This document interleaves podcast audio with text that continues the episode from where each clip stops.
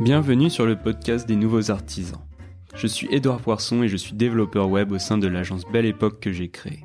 À travers ce podcast, j'irai à la rencontre de véritables passionnés qui font le web.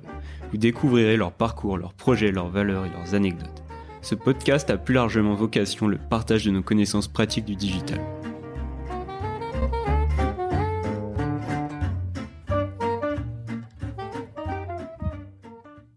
Aujourd'hui, je vous partage ma discussion avec Bruno Simon, qui est lead développeur chez Immersive Garden. Alors, Immersive Garden, c'est un studio de production digitale qui est très souvent primé pour la haute qualité de ses réalisations. Avec Bruno, on discute des projets sur lesquels il a travaillé à Immersive Garden, comme le site Orano ou The New Mobile Workflow. Il nous explique certaines techniques qu'il a pu utiliser sur les sites qu'il a développés. Il revient aussi sur comment il s'est formé à des technologies avancées. On discute aussi de sa vision de la formation, car il donne des cours à l'école web éthique. C'est un épisode très intéressant et très riche qui, je l'espère, vous plaira. Je vous laisse le découvrir. Bonne écoute. Comme on était de la même promo. Ouais, ça faisait longtemps. Ouais, ça faisait un petit moment. Donc, est-ce que pour commencer, tu veux bien te présenter, s'il te plaît? Oui, alors du coup, je m'appelle euh, Bruno Simon, je suis actuellement euh, lead développeur à Immersive Garden.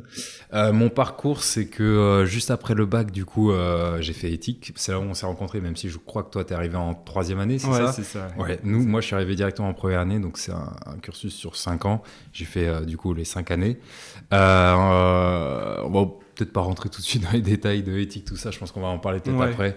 Euh, après, j'ai bossé à USIC, donc c'est euh, mon, mon poste post éthique, c'était mon activité principale pendant longtemps. J'avoue, je me souviens plus Et combien d'années. Musique, euh, juste pour en parler un petit peu, c'est une agence, c'est ça? C'est une agence qui, a, qui est devenue plutôt grosse. Après, grosse, tout est relatif. Hein. C'est pas comme les BETC, les choses comme ça. Ils sont actuellement une centaine. Mais oui, c'est une agence qui était au, au début agence web. Et maintenant, Mhm. c'est une agence un peu plus large, comme plus large, même événementielle.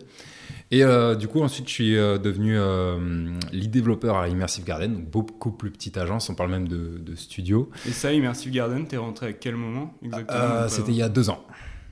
Je crois que ça fait deux ans à un ou deux mois après. Donc, euh, donc voilà, ça devait être en octobre 2016, je dirais. Ok. Voilà, où je suis devenu donc euh, lead développeur et en même temps li- euh, développeur euh, créatif. Donc pareil, je pense que je rentrerai dans le détail après. Sinon, je suis aussi intervenant du coup à Éthique, donc, donc l'école justement où j'enseigne. Ouais, éthique, juste pour en parler deux secondes. Enfin, pour déjà que vous, si vous connaissez pas, c'est une école qui, est, euh, qui fait du web, en fait, de manière générale, c'est ça Bruno? Ouais, on peut même dire maintenant du digital. C'est vrai qu'à notre époque, on faisait quasiment que du web. Ouais. Mais, mais maintenant, c'est devenu beaucoup plus large. Les technos euh, vues sont plus larges, les, les, les techniques, etc. Sont, sont beaucoup plus larges. Donc, on parle plus même de digital. Je sais pas si tu as vu d'ailleurs, mais les, la formation a complètement évolué. Ouais, ouais, Ça permet, bah, de toute façon, d'ailleurs, tu as, un stagiaire euh, qui vient du, du- de, de la formation web. Qu'est-ce que c'est que la formation web? Il y en a qui savent même pas. De, de notre génération, il y en a qui savent même pas. Ouais, ouais, c'est nouveau tout ça. Ouais. Et sinon, je suis aussi, euh, du coup, euh, freelance. Ça, c'est euh, les, les activités un peu à côté. Voilà. Ouais, ok, bah c'est cool, bah t'as pas mal de casquettes. Ouais. C'est intéressant. Et justement, par rapport au développement, t'es tombé comment dedans? Enfin, t'as commencé dès éthique ou tu t'es mis euh, même avant? Enfin, C'était à éthique et c'était même tard à éthique. Alors, euh, je sais pas si, si on t'a déjà raconté comment c'était les premières et deuxième années à, Non, à pas éthique. Mais euh, on développait quasiment pas. On avait commencé à développer en, en mi, voire fin de deuxième année. Et en fait, le problème, c'est que euh, le- les deux premières années, avant, il n'y avait pas ça au sein de, la formation éthique. Et euh, ma promotion, c'était, euh, qui est du coup ta promotion ensuite quand tu es arrivé en H3, c'était la, la- première promotion à faire les deux premières années, donc post-bac. Et même si on apprenait des tas de choses, faut avouer qu'avec du recul, c'était pas idéal. Ça a énormément évolué. Bah, D'ailleurs, c'est pour ça même que, que je donne des cours et je vois, je vois comment ça évolue avec le temps. Euh, même je participe à cette évolution. Mais en fait, on, on développait pas. On faisait un peu de design, mais du design vachement orienté print. Euh, Il y avait des bases, mais bon, c'était pas encore ça. Et le dev, on commençait à mi, voire fin de la deuxième année. Et à la base, moi, je pensais être juste euh, designer. Mais designer, c'est très cool. D'ailleurs, euh, je suis en ce moment plutôt dev créatif, ce qui implique euh, des, des notions euh, un peu artistiques, un Mhm. peu de design. Mais euh, il y a une énorme frustration que j'avais en design, c'était qu'il y a mille façons d'arriver à un résultat qui dépendent de mille facteurs, qui s'adressent à beaucoup de personnes, à la fois le client. Dans le cadre d'un site, tu t'adresses au client, tu t'adresses aussi au visiteur. Normalement, ça devrait être le visiteur, mais le client, il a toujours son mot à dire. Les autres dans l'équipe, ils ont leur mot à dire. Toi, tu n'es jamais totalement satisfait parce qu'il y a une infinité de combinaisons de design. Et les Et devs fait- aussi, ils ont Moi, moi je, trouve, je trouve que c'est, c'est moins le cas, même si c'est ça, comme, euh, comme un peu tous les métiers euh, du genre, ça, ça part un peu dans tous les sens. Donc oui, on rentre un peu dans ce cadre-là, mais je trouve beaucoup en design, alors que le dev a un côté beaucoup plus logique qui m'attirait, qui, qui beaucoup plus Ouais. finalement. Ouais. Donc c'est pour ça que... Toi, ce qui t'a intéressé en fait au début, c'était plutôt la logique et le côté un peu mathématique. Du... C'est ça, ouais. Il y avait, il y avait quelque chose de très logique qui, qui rendait la, la chose très agréable. Et euh, l'autre truc qui m'a motivé, c'est que quand on fait les designs, euh, alors on est créateur de quelque chose, mais on ne crée pas le produit final. Mhm. Les utilisateurs, ils vont pas naviguer sur des maquettes, ils vont naviguer sur un site. Et moi, ça me plaisait de créer quelque chose. Et encore même, je trouve que dans le web, il y a une certaine frustration que je, beaucoup de développeurs finissent par avoir, c'est le fait de ne pas créer quelque chose de tangible. C'est quelque chose qu'on voit, quelque chose qui est digital, c'est déjà pas mal. Mais, mais déjà, je trouve que ça, résolvait beaucoup, déjà ce, ce problème que j'avais de, de créer quelque chose. Et euh, je l'avais beaucoup plus en faisant du dev qu'en faisant du design. Et avant d'intégrer enfin cette notion de création, elle te plaisait déjà ou non? Euh, alors, avant d'attaquer éthique, tout ce que j'avais fait, c'était, je crois, un Joomla à l'époque. Il y avait, euh, tu sais, maintenant on parle tous de WordPress. Quasiment tout le monde Ouais. euh, connaît, connaît WordPress, mais avant il y avait d'autres, euh, d'autres CMS, ça s'appelle. Et, euh, et j'avais juste testé un peu Joomla et j'avais touché au CSS et je trouvais ça très dur. C'était mon niveau.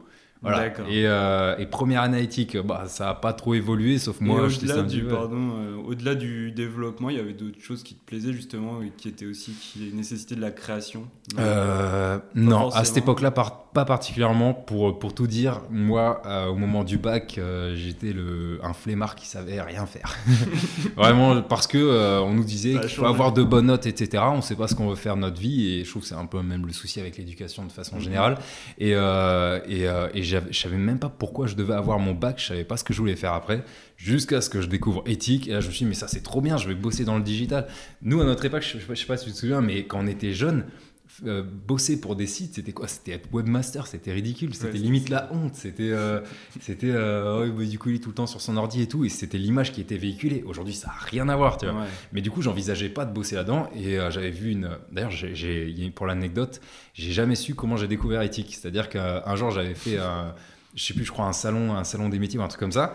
Et, euh, je rentre chez moi, je savais toujours pas ce que je voulais faire, il y avait aucune école qui me plaisait. Et, euh, là, je vois par terre un prospectus pour éthique qui traîne. J'ai aucune idée de comment j'ai récupéré. Ça se trouve, c'est un éthicien qui me l'a glissé dans mon, sac ou un truc comme ça. Et je me suis dit, ah, mais c'est pas mal le prospectus. Je me souviens, avec un vieux design à l'époque, c'était stylé, mais euh, aujourd'hui, on rigolerait. Je me suis dit, ah, c'est cool. Et c'est grâce à ça que j'ai découvert éthique, comme quoi ça se joue vraiment à rien. Mais avant ça, je faisais pas grand chose. Un petit peu de 3D. Euh, je crois que c'est à peu près tout. Ah ouais. Ouais. Bon, C'était assez triste. ouais. hein. Il y a eu du chemin, hein.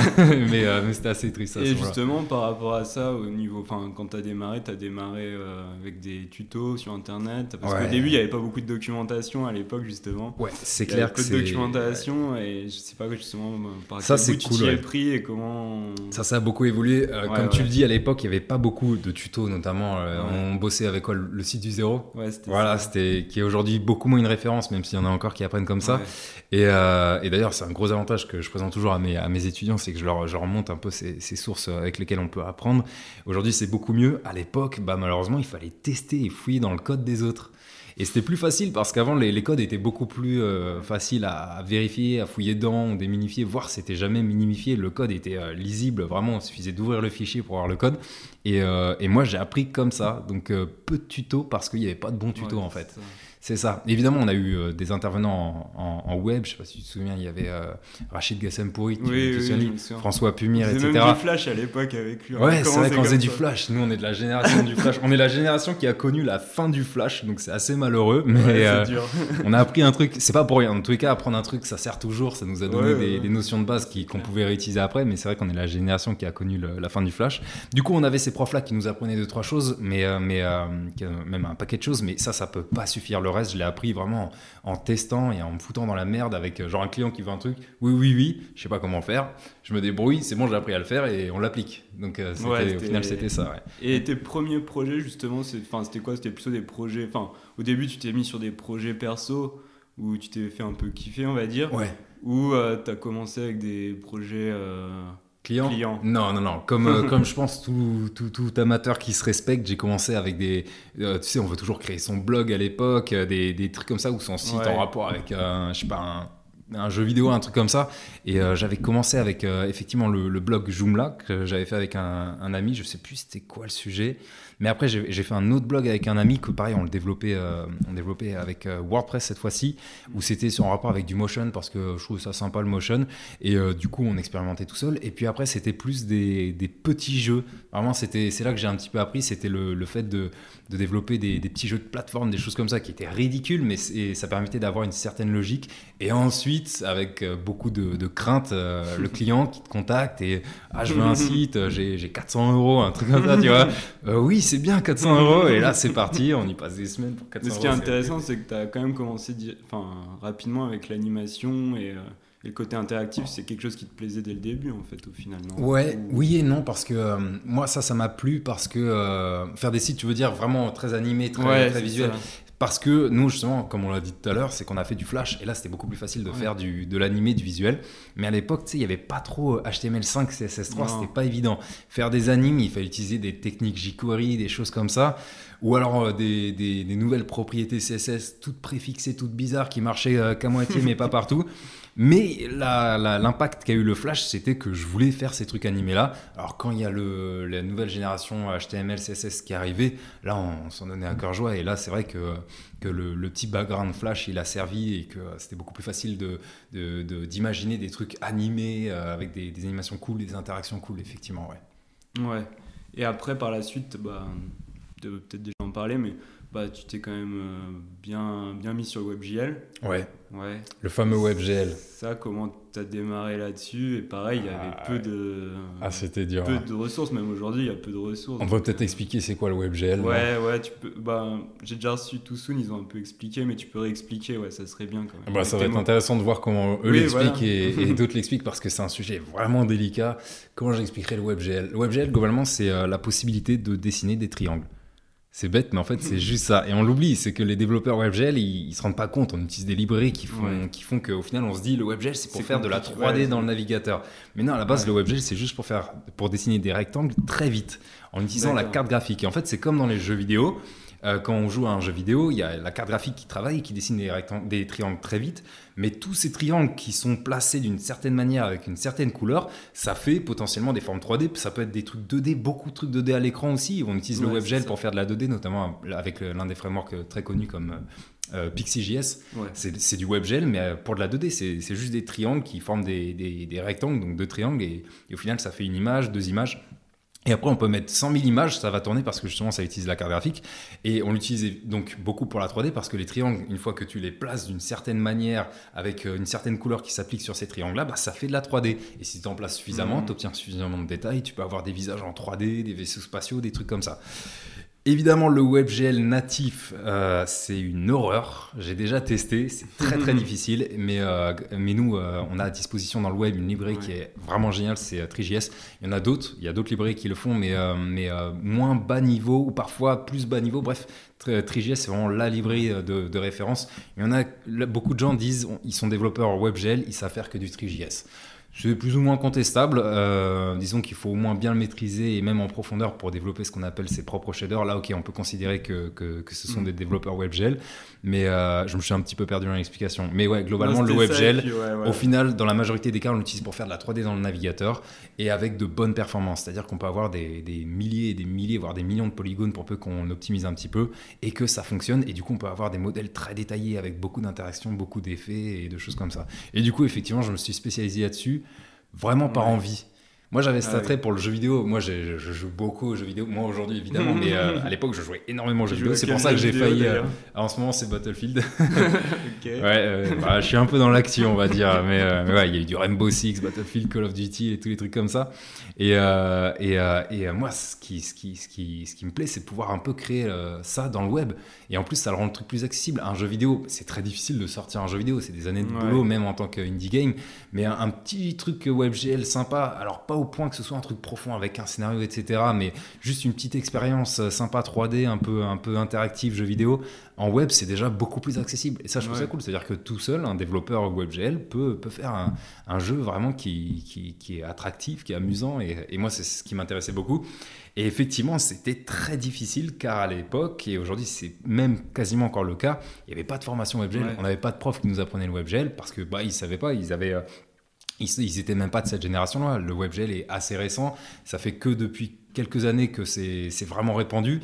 Euh, et du coup, j'ai appris vraiment en regardant des codes, en, fouillant, en, galérant. Et j'apprends encore aujourd'hui. Hein. Je suis vraiment pas un spécialiste spécialiste WebGL, même si euh, comparé à des gens qui débutent dans le web, forcément ils vont dire ah c'est un développeur WebGL trop fort. Mais non, même pas. J'ai encore plein de choses à apprendre dans, le WebGL. De toute façon, je pense que tout le monde a des choses à apprendre, quel que soit son niveau. c'est vrai, euh. c'est vrai. Et si la personne pense que non, faut peut-être qu'elle se remette en question. mais mais ouais, sauf que là, en ce moment, je trouve que ça commence à se multiplier. Il y avait, je commence à trouver pas mal de sources WebGL. Éthique, ah à mes élèves, on fait du WebGL, pas énormément. On en fait pendant. Euh, l'année dernière, c'était pendant 4 heures, si je dis pas de bêtises, 3 ou 4 heures. Et justement, pourquoi tu leur apprends du WebGL Tu trouves qu'il y a un, Parce que je veux que, dans tout cas, moi, à la limite, là, je pourrais répondre à la question de pourquoi, pourquoi je donne cours à éthique. C'est euh, pour leur créer des vocations. C'est vraiment leur créer des vocations. Ça se trouve, ça va pas leur plaire. Ça se trouve, ça va leur plaire. Comme moi, j'ai quand j'ai découvert le dev, je dis ah c'est trop bien. Et si j'avais pas eu, je sais pas, un, moment où il y a un prof qui, a montré ah on peut faire ça, ça se trouve j'aurais jamais, j'aurais jamais approfondi le sujet euh, moi-même. Du coup, je leur montre du WebGL parce que un, c'est d'actualité. Deux, ça permet de faire des trucs euh, complémentaires parce que si le client il veut un truc immersif, etc. Bah autant utiliser du WebGL si possible. Et trois, parce que ça se trouve, ce sera leur vocation. Ils vont se dire, mais c'est trop bien, je vais faire ça. Et j'ai plusieurs de mes élèves qui se plongent à fond là-dedans et qui commencent à avoir un niveau de malade. Et c'est exactement ce que je voulais, créer une vocation. Ça te plaît pas, c'est pas grave, tu as essayé, euh, tu trouveras une autre vocation dans un autre domaine, il n'y a pas de souci. quoi. Et c'est le but, c'est le but de créer des vocations. Et euh, bah là, on parle beaucoup de WebGL, mais tu fais aussi du web classique et tu maîtrises, euh, voilà, et tu maîtrises d'autres sujets. Justement, qu'est-ce que tu maîtrises d'autres hein, Des frameworks JS des... Ah, ça, c'est un sujet euh, ouais, très intéressant. les frameworks euh, JS.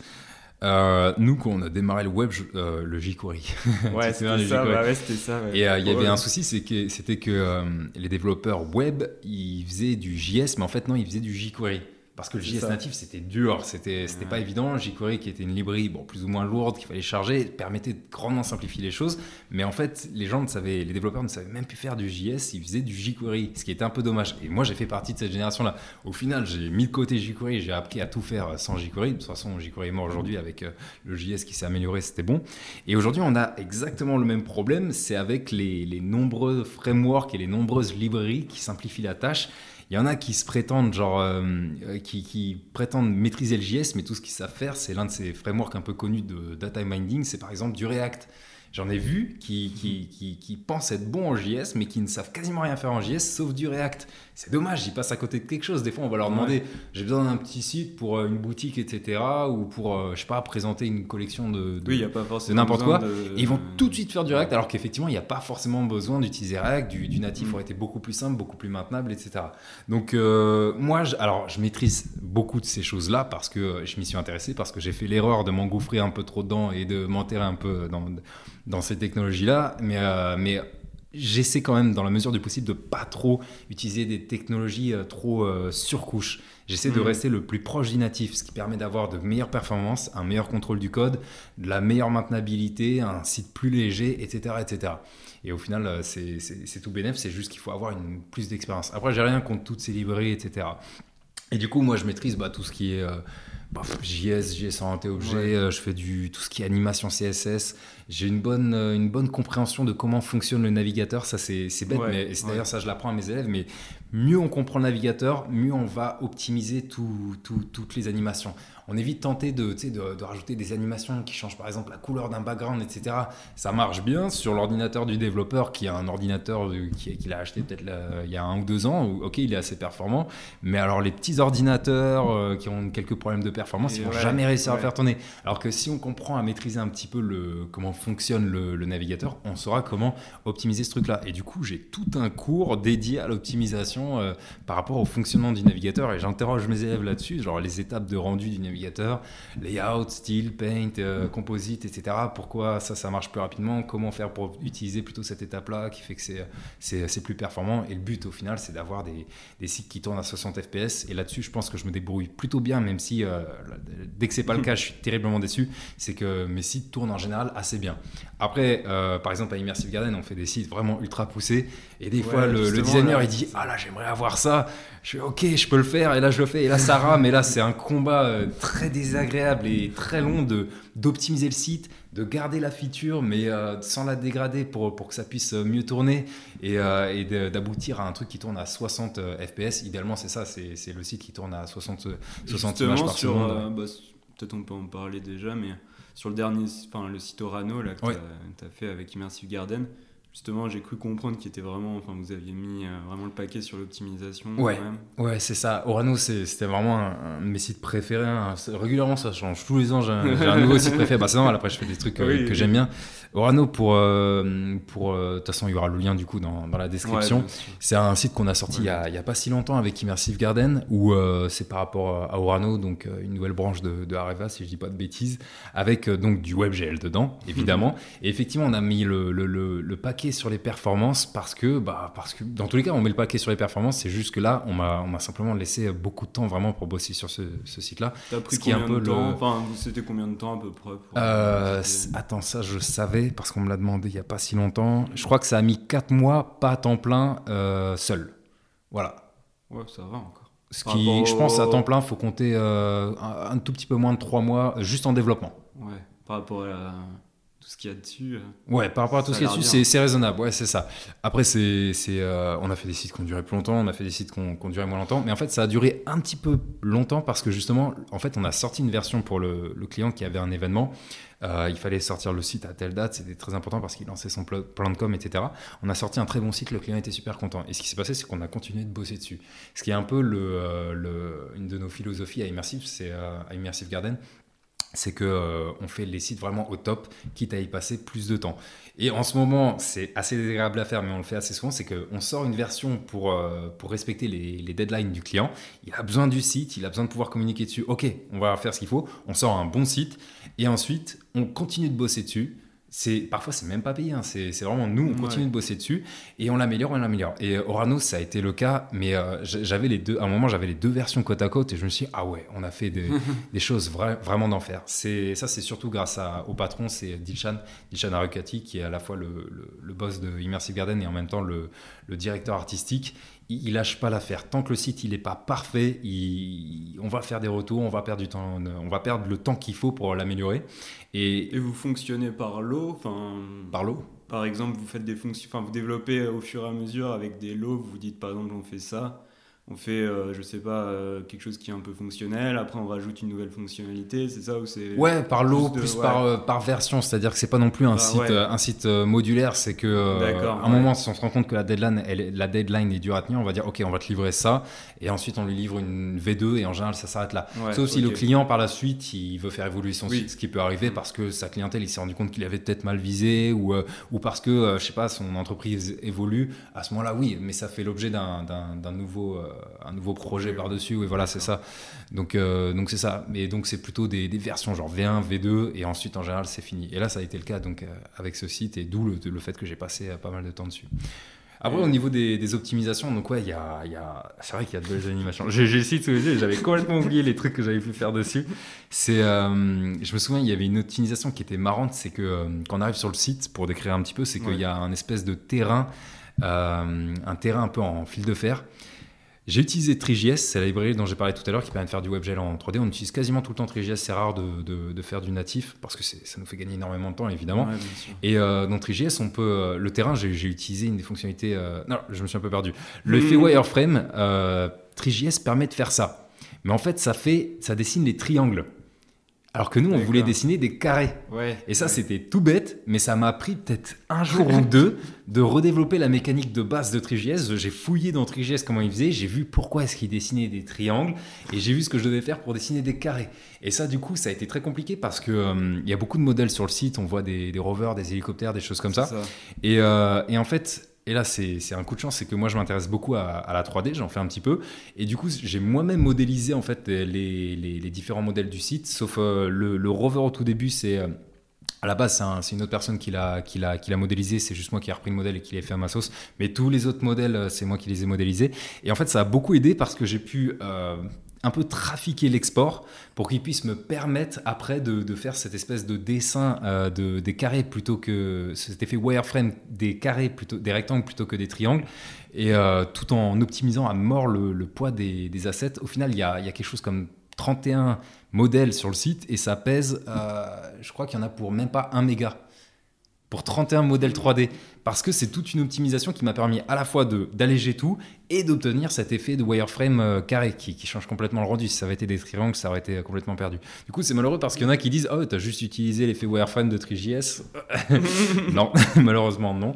Et euh, ce que je voulais te dire à la base, c'était euh, donc cet effet wireframe, on l'avait aussi sur les, espèces de terrains, les espèces de dénivelés. Si on change de, de slide, on, voit qu'il y a plein d'autres terrains. Et en fait, j'avais généré ce, terrain avec, euh, avec TriJS. Enfin, j'ai généré un plan et ensuite j'applique ce qu'on appelle un shader qui permet de, de déformer. Bon, pour faire très vulgairement, on va dire que ça permet de déformer euh, le plan. Et euh, TriJS mettait 5 secondes à générer le plan. Sur Ouais. un site, c'est compliqué. Ouais, sur un site, c'est compliqué. euh, surtout que là, c'était un plan. En tout, j'en ai 1, 2, 3, 4. Et ensuite, les, les, les terrains de transition. Donc, 3 en plus, ça fait 7. Donc, 7 fois 5 secondes, c'était pas possible. Le patron, il, il me dit tu, tu quittes pas l'agence tant que t'as pas réglé ça. Quoi. On livre pas tant que c'est pas réglé. Et en fait, j'ai fouillé dans le code et j'ai refait ce, qu'a- ce que faisait TriJS, mais à ma sauce. Euh, via des buffers géométrie. Je vais pas rentrer trop dans les détails, mais en gros, j'ai directement généré les buffers géométrie plutôt que de passer par des, des géométries initiales, ce qui permettait de passer de euh, 5 secondes à, pardon, à, s- de 5000 millisecondes à 17 millisecondes.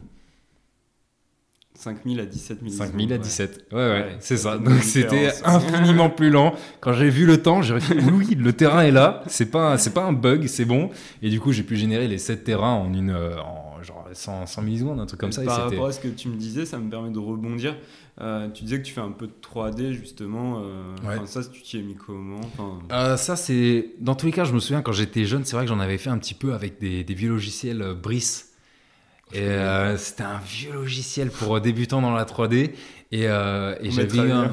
Hein On mettra le lien dans la description. Ouais, pourquoi pas. Je sais pas si ça existe encore. Brice 3D, ça, ça, ça s'appelait. C'est pas top. Mais sauf pour découvrir, pour les gamins, c'est pas mal. Bah, pour les, comme moi qui était, qui était jeune à l'époque. Et j'ai eu beaucoup de chance, c'est que j'ai eu un, un, un prof, il s'appelait euh, Monsieur Pollert. C'était le prof d'allemand de mon lycée qui faisait aussi des ateliers euh, après les, les cours avec, euh, avec tous ceux qui étaient motivés. Et ils nous ont. Il nous a pardon, appris euh, Blender. Ah oui. Blender, c'est la référence. Tu en as forcément entendu parler. Je pense que tous ceux qui font de la bien 3D sûr. en ont entendu parler. C'est un logiciel de, de modélisation, même pas que de modélisation, ça permet de faire beaucoup gratuit, plus. C'est gratuit, Ouais. c'est ultra performant. Il y a une nouvelle version qui sort bientôt. Bref, j'avais testé un petit peu. C'était trop dur. C'était trop dur, mais j'avais vu. J'avais découvert et, euh, et, euh, et, euh, et, euh, Monsieur Pollert, il, il m'avait juste mis sur cette piste-là. C'était trop dur, mais ça m'avait permis de découvrir ce truc-là. Et en fait, ce qui s'est passé, c'est que à Immersive Garden, il y a un des développeurs qui était là avant que j'arrive, qui, qui adorait ce logiciel-là, Blender. Et du coup, je me suis dit, ah bah, c'était- c'est l'occasion de m'y remettre. Et lui, il va pouvoir m'expliquer. Dans tous les cas, ça aide. Et avant, je- euh, avant euh, Immersive Garden, j'utilisais 3ds Max que j'ai appris. Ouais. J'ai utilisé aussi Cinema 4D. euh, mais jamais totalement à fond, jamais totalement satisfait euh, de, comment ça, ça fonctionnait. Et quand je suis arrivé à Immersive Garden, donc euh, il s'appelle euh, Damien Dousseau et il faisait du Blender et il m'a convaincu de m'y remettre. Et euh, comme ça, c'était pratique. Si j'avais une question, j'avais qu'à lui demander. Ouais, il en faisait, il en faisait bien. Du coup, ça, ça aidait beaucoup. Et en fait, j'en ai fait énormément et j'en ai fait sur mon temps libre. Et c'était vraiment une, une petite passion. Et je trouve que c'est l'idéal quand la passion se combine avec le boulot. C'est que euh, bah, c'est, le meilleur des mondes. Quoi. C'est, euh, c'est, ça permet de vraiment s'amuser. Moi, j'adore quand euh, je dois arrêter le dev pour faire de la 3D. Ça me permet vraiment de me changer les idées. Je fais de la 3D, hop, j'exporte le, le modèle et hop, je le récupère en dev. Et du coup, je suis content parce que j'ai mon, mon petit modèle en, en dev. Ah, faut le rechanger, etc. Et du coup, c'est comme ça que je me suis remis à Blender. Et euh, pour avoir testé Cinema 4D, euh, 3ds Max et Blender, qui sont trois, euh, allez, principaux, bon, il y en a d'autres encore, mais euh, trois principaux euh, logiciel de, de, 3D, franchement, Blender, il est largement au-dessus. Ouais, il est vraiment top et puis il est incroyablement performant et la communauté qui est derrière elle est géniale et puis il est gratos tout simplement. Ouais, c'est ça. Ouais, c'est, ça reste un argument. même sur Linux. Mm. C'est pas mal. Et euh, justement, tu travailles comment avec les, les, autres créatifs de ta boîte? Parce que toi, bah, forcément, es, enfin, tu fais de la 3D, tu, travailles, tu modélises des choses, etc. Mm. Donc, comment vous travaillez euh, quoi Ce serait intéressant de savoir justement votre euh, façon de collaborer dans la. ça, justement, c'est un truc que, que, qui se faisait pas là où je bossais avant, donc à la musique, c'est que il n'y avait pas de communication. Et ce, ce manque de communication, c'était simplement lié euh, à la j'allais dire surpopulation. C'était juste que on était trop nombreux. Du coup, on commençait à séparer chacun dans, dans, oui, chacun son pôle. les devs d'un côté, les, euh, les créas de l'autre. Même dans les devs, il y en avait qui avaient des postes précis, etc. Et, euh, et ça faisait ce, cet effet de ce manque de, de, discussion. Alors que des fois, il y a des idées qui fusent, il y a des trucs que le dev peut faire directement, il y a des trucs que le designer peut faire pour faire gagner du temps au dev. Et c'est l'une des raisons pour lesquelles je suis parti de cette boîte que, que j'aimais bien quand même. Hein, mais mais mm. c'était que c'était il n'y avait pas là, cette cohésion dans les différents pôles et c'est normal. Quand ça mm. monte, en, quand, il y a plus d'employés, plus d'intervenants, de, ça finit par donner ça. À Immersive Garden, c'est inverse, on essaie de, garder en nombre restreint et on est tous dans la même pièce. C'est une grande pièce, hein, on n'est pas les uns sur les autres non plus, mais euh, on est tous euh, côte à côte. Et là, en fait, on, on, passe notre temps à discuter, mais dès euh, dès, les premières réunions, dès les premières discussions, et il y a toujours ce moment où ah faut que tu demandes au dev, et, euh, ou alors le dev qui passe à côté de l'ordinateur et qui se dit ah mais attends ça j'ai déjà vu un truc euh, un peu dans le même genre sur un autre site, on pourrait on pourrait faire un effet un peu dans ce style-là, etc. Et du coup dès le début on commence à discuter. Après pour répartir les tâches, c'est le designer qui fait le design hein, évidemment, mais c'est vrai que pour les modèles 3D pendant un long moment les développeurs étaient plus orientés 3D, et du coup c'était nous qui faisions les modèles nous-mêmes parce qu'on aimait bien et parce qu'on savait faire. Et, euh, mais ça, c'était juste euh, un moment précis. Et maintenant, on prend des designers aussi qui, euh, qui maîtrisent tout ce qui est. tout ce qui est 3D. Donc, malheureusement pour nous, on fera moins de 3D. et, oui, j'avais vu sur, justement sur un site que vous aviez fait, c'est The Hunt of Chester Cat. Je crois mm. qu'ils étaient partis, vous aviez donné les maquettes en c'est ça qui n'étaient pas en 3D et c'est vous qui les avez modélisées en 3D non c'est ça. la designeuse qui, euh, qui, qui maîtrisait pas trop la 3D mais elle avait une, une vision du, euh, du truc quelque chose qu'elle voulait euh, bah, transmettre et qui correspondait à ce que le client voulait transmettre aux visiteurs. Elle a fait cette espèce de, de, de maquette un peu mood avec des formes très simples euh, qui, donnait l'illusion donc euh, de la 3D, mais au final c'est le Damien Douceau, donc je vous ai parlé, qui s'est occupé de toute la modélisation. Il a respecté le style qu'elle voulait, elle a donné un peu des, des, euh, des, teintes, des lueurs, etc. Et lui, dans Blender, il a tout recréé. Il a ensuite utilisé la technique du baking qui consiste à appliquer la texture directement sur le modèle et à exporter cette texture euh, pardon, à appliquer tout ce qui était ombre et lumière directement sur le modèle et à exporter la texture, ce qui permettait d'avoir un site euh, hyper optimisé. Pareil, on va vous mettre le, lien du coup euh, dans la description. Et c'est le Cheshire Cat. Et, et, ça, du coup, c'est lui qui s'est occupé de la modélisation en suivant les, le design de, de, de la design finalement. Ouais, donc il y a vraiment une relation étroite. et C'est ça, c'est exactement ça, ouais, qui permet d'aboutir à, ce genre de résultat. Le site évolue euh, beaucoup, c'est-à-dire que euh, ça a jamais, c'est toujours très différent des maquettes initiales. Et ça, c'est important. Et le, le, client, il vient nous voir en sachant cela. C'est-à-dire que, le patron, il explique tout de suite aux clients euh, que, bah, il faut faire confiance et les clients, ils sont d'accord. C'est même pour ça qu'ils viennent, que le site, il va évoluer, que c'est pas c'est pas gravé dans la roche. Les, maquettes, on les grave pas. Hein. c'est ça va évoluer, c'est juste des pixels et on va se rendre compte euh, ensuite en, live que ah là, ce bouton, il marche pas trop, il faut le mettre ailleurs ou ça, c'est l'animation, elle va pas du tout avec le reste, il faut la changer. Et des fois, on fait des, des gros changements de direction et ça, c'est pas évident et c'est un truc que, j'ai très rapidement d'ailleurs imposé, euh, que, que euh, mis en place et, euh, et que j'impose aussi aux autres développeurs, c'est qu'il faut faire du code euh, modulable. Et il faut se dire qu'il faut genre une feature ça se trouve elle va disparaître ça se trouve elle va complètement changer. Il faut que le code soit capable de s'adapter à ces demandes là c'est que euh, il faut il faut pas que si j'enlève une brique hop tout le site bug. Non non il faut que je puisse enlever une brique en rajouter une autre euh, et changer la, navigation et que, que, ça continue de fonctionner que ça prenne pas des semaines de faire ça et justement sur cette modularité comment tu la mets en place? C'est-à-dire que tu segmentes vraiment tous tes fichiers, euh, tu... C'est de la, c'est bien commenté, c'est, enfin... c'est bien commenté évidemment parce que même si on bosse pas, euh, si on bosse tout seul sur le projet, lorsqu'on revient sur un vieux code, c'est toujours un petit peu, un petit peu dur de s'y retrouver. Donc c'est, c'est bien documenté. C'est euh, tout ce qui est nomenclature. On utilise des techniques de, de, de, de, code à plusieurs qui permettent de coder à peu près de la même façon, ce qui permet que s'il y en a un autre qui doit bosser dessus, il y aura aucun souci. et s'il code différemment, hop, le, son éditeur le prévient, fais gaffe, ça normalement il faut pas l'écrire comme ça. Et ça vient aussi par rapport à l'utilisation qu'on en fait. Euh, nous, on utilise euh, Vue.js, qui est un framework de data binding, qui, euh, qui est l'un de ces, frameworks que je critique un peu, mais qu'on utilise quand même qui est bien pour, pratique. pour les avantages. En fait, nous, on a aussi mis en place les solutions et dans tous les cas, on sait faire sans. C'est ça l'intérêt. qui nous permet de faire très vite et de faire en, composant finalement. C'est-à-dire mm. que dans, dans Vue.js, comme dans tout framework de data mining qui se respecte, c'est que c'est pas l'élément clé du, du, principe de framework de data mining, mais c'est un composant en général très important.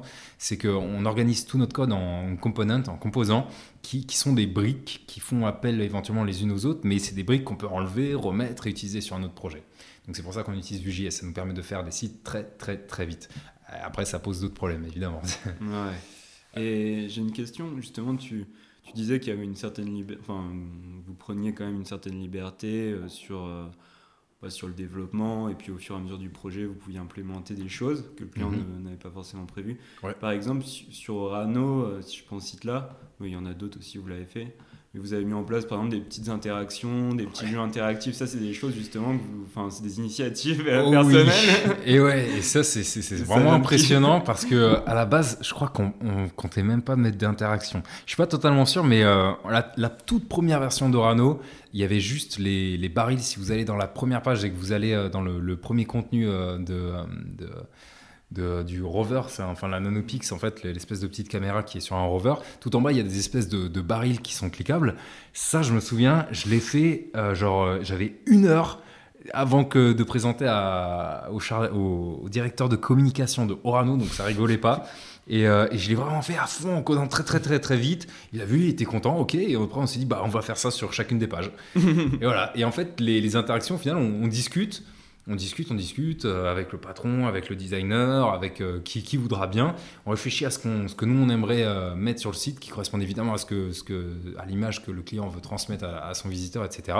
Et, et moi ok, ouais, je vais tester un truc, je teste un truc, je montre, ça marche, ça marche pas, ok, je le refais, et si ça marche tant mieux. Et puis on, on passe à l'étape suivante et, euh, et, là, je les regarde une par une, mais c'est vrai que c'est des trucs que j'ai un petit peu improvisé. Il y a un espèce de jeu où il faut amener un réacteur, un, une espèce de pilier dans un, dans un réacteur nucléaire. Il y a l'hélicoptère, tout ça, c'est des trucs que, que j'ai fait euh, quasiment à l'arrache. Après, juste avoir discuté, on s'est concerté. Et après, hop, je suis parti euh, dessus. Et puis après, on l'a un peu fait évoluer, évidemment. Et, et ça, le client, il a vu. Il a fait, ouais, j'adore. Ah c'est interactif, c'est ludique. Les gens, ils, du coup, ils s'amusent sur le site, ils veulent voir la prochaine XP. Du coup, ils vont, ils vont lire un peu les contenus. Euh, et voilà quoi. Et justement, sur ces sortes de petites expériences, euh, en termes d'optimisation, c'est pas trop compliqué ou ça va? Enfin, Au final, tu arrives à bien le gérer? Euh, pour, la, ouais, pour la ouais, alors d'expérience, oui, mais c'est, c'est, ça fait pas si longtemps que j'arrive à faire ces trucs-là sans avoir de soucis d'optimisation parce que, bah parce que là, c'est un bon exemple justement. On utilise TriJS mais derrière, euh, il se passe plein de choses dont on n'a pas forcément conscience. Il y a, beaucoup de, de, de, cache, de, gestion de la mémoire, etc. C'est assez compliqué. Heureusement, je, je, je, maîtrise bien en fait le, fonctionnement de tout ça. Du coup, je peux anticiper. Mais effectivement, c'est euh, il il il y a un an ou deux, ça, je l'aurais pas du tout aussi bien fait. Ça aurait, ça aurait ramé sur les, des, ordinateurs peu performants. Et, et ouais, ça, c'est vraiment une partie qui est pas évidente. Notamment lorsqu'on combine tout ce qui est euh, DOM, c'est-à-dire tout ce qui est euh, interface HTML, euh, donc c'est les, boutons, etc., les textes, avec du WebGL, qui sont deux choses qui sont, qui sont au sein de la page, mais qui sont assez différentes quand même. Et ça, ça pose de gros, gros problèmes de performance. Et c'est des trucs avec lesquels on, on deal euh, tout le temps, tous les jours. C'est une vraie angoisse, mais c'est très important parce qu'on veut des sites qui soient accessibles euh, à tout le monde, quoi, au maximum. Et euh, pour qu'ils soient accessibles à tout le monde, c'est par exemple au niveau des choses que tu mets en place, tu si quelqu'un a vraiment un vieil ordinateur, tu fais quoi? Alors, euh, on ne s'occupe pas non plus des, ordinateurs vraiment tout pourris. Nous, on essaie d'aller le plus loin possible. C'est-à-dire qu'on a des, vieux ordinateurs au taf. Si on voit que le site, alors c'est un vieil ordinateur vraiment trop vieux, mais on, fait en sorte que le truc soit navigable. Voilà. et si, si, ça rame vraiment sur un, sur un vieil ordi, c'est pas si grave. Euh, on en est à peu près là. Dans tous les cas, tout ce qui est euh, des ordinateurs vieux de 5 ans, ça a intérêt à marcher nickel. quoi. C'est c'est pas parce qu'ils ont 5 ans qu'ils qu'ils doivent pas marcher. Par contre, si l'ordinateur il a 10 ans, euh, c'est un petit truc bas budget, on, on peut pas non plus faire marcher Ouais. partout. Ça prendrait des siècles. Et surtout, on pourrait pas faire du WebGL ou des choses comme ça, des animations pareilles, euh, sans, sans, sans faire quelques compromis quand même. quoi. Voilà. Après, on se base aussi sur, euh, sur les visiteurs. hein. Si on voit que ça, ça concerne 0,01% des gens, on s'en moque complètement. Quoi.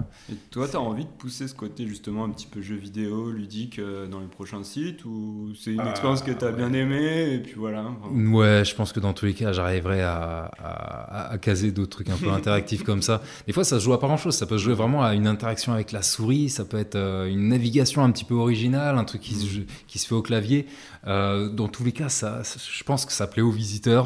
Euh, le patron, il sera toujours Ouais. d'accord. Le client, en général, ça lui plaît. Si ça lui plaît pas, c'est pas grave, on enlève, on aura essayé. Il y a beaucoup de codes qu'on fait pour rien. hein. Ça- ouais, ça arrive on expérimente, c'est cool, ça correspond pas à l'image du, du client, ça dégage. Ça, ça marche pas, ça ralentit la navigation, ça dégage. C'est pas performant, ça dégage, donc ça arrive.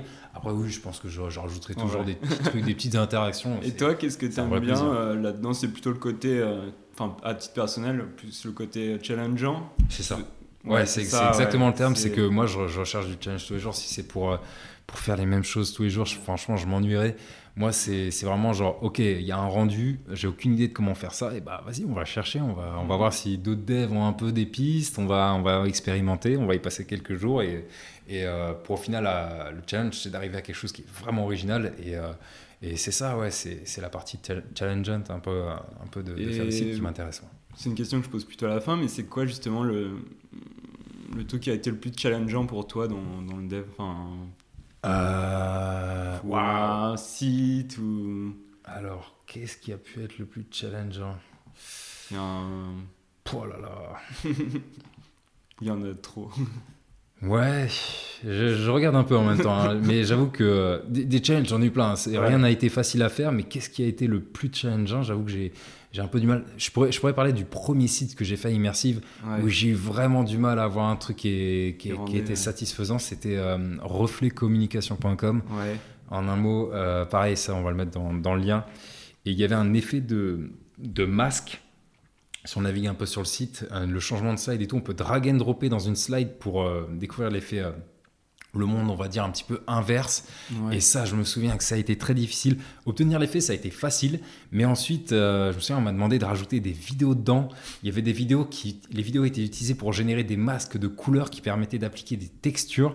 Et, euh, et ça m'a pris un temps, mais hallucinant. Et encore aujourd'hui, je suis pas tout à fait content parce que là, par exemple, des ordinateurs euh, un peu faiblards, ça n'a pas marché. Ouais. Et là-dessus, je pense que j'ai déconné, mais malheureusement, c'était euh, c'était Ouais, euh, ma limite. Je- mon cerveau explosait. Parce Et c'était même temps, mon- tu, enfin, c'était là où enfin, tu, pa- tu passais quand même d'une agence où tu faisais plutôt des sites plutôt Ouais. corpo, j'imagine. C'est ça, ouais, beaucoup corpo. Et après, tu passes, à, ouais, Ouais, c'est ça.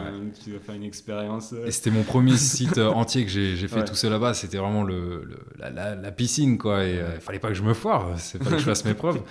Et, euh, et au final, je suis quand même content. Le, le truc marche bien. Et puis, j'ai gagné euh, tellement en performance, mais ça a été très difficile. Et, euh, et euh, ouais, ça pour moi, ça a été le plus gros challenge. Il y avait, il y avait des trucs sympas. hein. Il y avait des effets de, de, Ouais, c'est cool. de profondeur, etc. C'était des techniques qui étaient même pas répandues à l'époque. Et même aujourd'hui, on Parce me que demande mais c'était comment il y a deux ans, du coup, comme tu avais commencé. C'était il y a deux ans, exactement, ouais. Un- Ouais. Du coup, ça fait un petit Deux peu ans. moins de deux ans, c'est ça. Donc voilà, je pense que c'était mon plus gros challenge. euh, euh, voilà.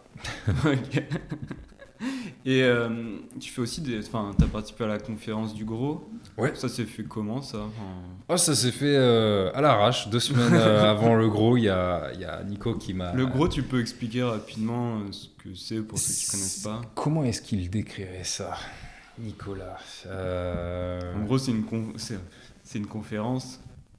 C'est pour des les- conférences. Des conférences. Mais c'est un peu plus parce qu'il y a aussi des ateliers et il y a des, des petits stands aussi. euh, Globalement, c'est- orienté digital, orienté dev, mais pas que. C'est du dev créatif, du dev artistique. Donc des fois, il y avait, je pense, des parties qui étaient euh, juste euh, artistiques. Mm. Malheureusement, j'ai pas pu assister aux conférences parce que j'étais, bah, parce que je préparais Ouais. la mienne. C'était à la toute fin. Et je suis dégoûté parce que j'ai vu certains des speakers que, que j'a- que- que j'adore et que j'avais trop envie de voir. Et malheureusement, j'ai pas pu voir. Il n'y a pas eu beaucoup d'enregistrements. Donc Donc, euh, Justement, il y avait qui? Il y en avait un. Il y avait, il y avait Matt Delaurier, il y avait. j'ai en tête là, il y a, malheureusement, je connais leur taf, mais pas leur, leur nom. il y a. Attends, ça on peut les retrouver sur le, sur le site, du, du gros, GROW. Pareil, on mettra dans la description. Et ouais, globalement, c'est ça, c'est du dev créatif, des, des, des orienté créatif, pas que dev, beaucoup de design et tout. Bref, ça mélangeait tout ça. C'est organisé, organisé par Nicolas Bardo. Je dis au présent parce que j'espère qu'il va continuer l'année prochaine. C'était sa deuxième année du coup. Et euh, c'était au Grand Control, enfin pas que, il me semble qu'il y avait euh, une autre partie du gros qui était, euh, qui était ailleurs. Et ce qu'on a fait, c'est qu'il il m'a contacté, je crois, deux semaines avant euh, pour me demander de présenter. À la base, je crois que c'était lui qui voulait présenter, mais en fait, il n'avait pas le temps. Il était complètement accaparé par, euh, par l'organisation euh, du gros. Il m'a demandé ah, Tu serais motivé pour présenter avec Immersive Garden J'avais pas du tout le temps, du coup, j'ai dit oui. voilà, classique. et, et du coup, j'ai préparé un truc. Ce qu'on a fait, c'est qu'on a présenté l'entreprise. J'ai proposé au, au, patron et ils étaient, ils étaient partants. Et du coup, ils ont présenté avec moi. Eux, ils ont présenté du coup Immersive Garden, comment on fonctionne, etc. Et moi, j'ai présenté le site The New Mobile Workforce. Ouais, je voulais en parler de ce site. Un autre site pareil qu'on a fait et qu'on a adoré faire, c'était pour euh, euh, la. Qu'on appelle ça? La euh, cohabitation entre Citrix et Red Bull, c'est pas cohabitation le terme, c'était le collaboration. Collaboration, voilà, entre Citrix et Red Bull pour dans le cadre de, de, la Formule 1. Et il fallait un site pour représenter leurs nouvelles techniques. Avec, avec, ils ont mis en place plein de choses pour, pour améliorer leur, leur collaboration justement. Alors là, c'est du gros, gros WebGL et tout. Et, euh, tu peux euh, le décrire rapidement le site pour ceux qui. Ouais, bien sûr. C'est un, du coup, c'est des espèces de scénettes qui sont à la base des scènes, euh, des images 2D qu'on a transformées, qu'on a mises en 3D, et via des, des, techniques de modeling assez poussées que justement j'ai présentées pendant le gros. Et chacune de ces scénettes permet ensuite de descendre dans, on va dire, dans la sous-partie du site. Pour chaque scène, il existe une sous-partie qui va, qui va décrire, par exemple un des éléments techniques que eux voulaient présenter euh, dans cette justement collaboration entre Citrix euh, et Red Bull. Et chaque scène, donc c'est du WebGL, et chaque sous-scène, c'est du WebGL aussi, mhm. avec des techniques complètement différentes. Et sur ce site-là, je me souviens que j'ai développé des trucs que j'ai complètement squeezé parce que le client il a fait ah c'est très joli, mais euh, non c'est pas c'est pas réaliste, donc non on n'en veut pas. J'ai eu ce genre de réponse, c'est un peu frustrant, mais on comprend, c'est comme ça. Si ça correspond pas, ça correspond pas. J'ai vraiment perdu beaucoup de code, mais c'est pas grave, je pourrais peut-être un jour le réutiliser. Et voilà, on navigue dans les différentes slides un, petit peu 3D comme ça. Et pourquoi j'en parlais à la base?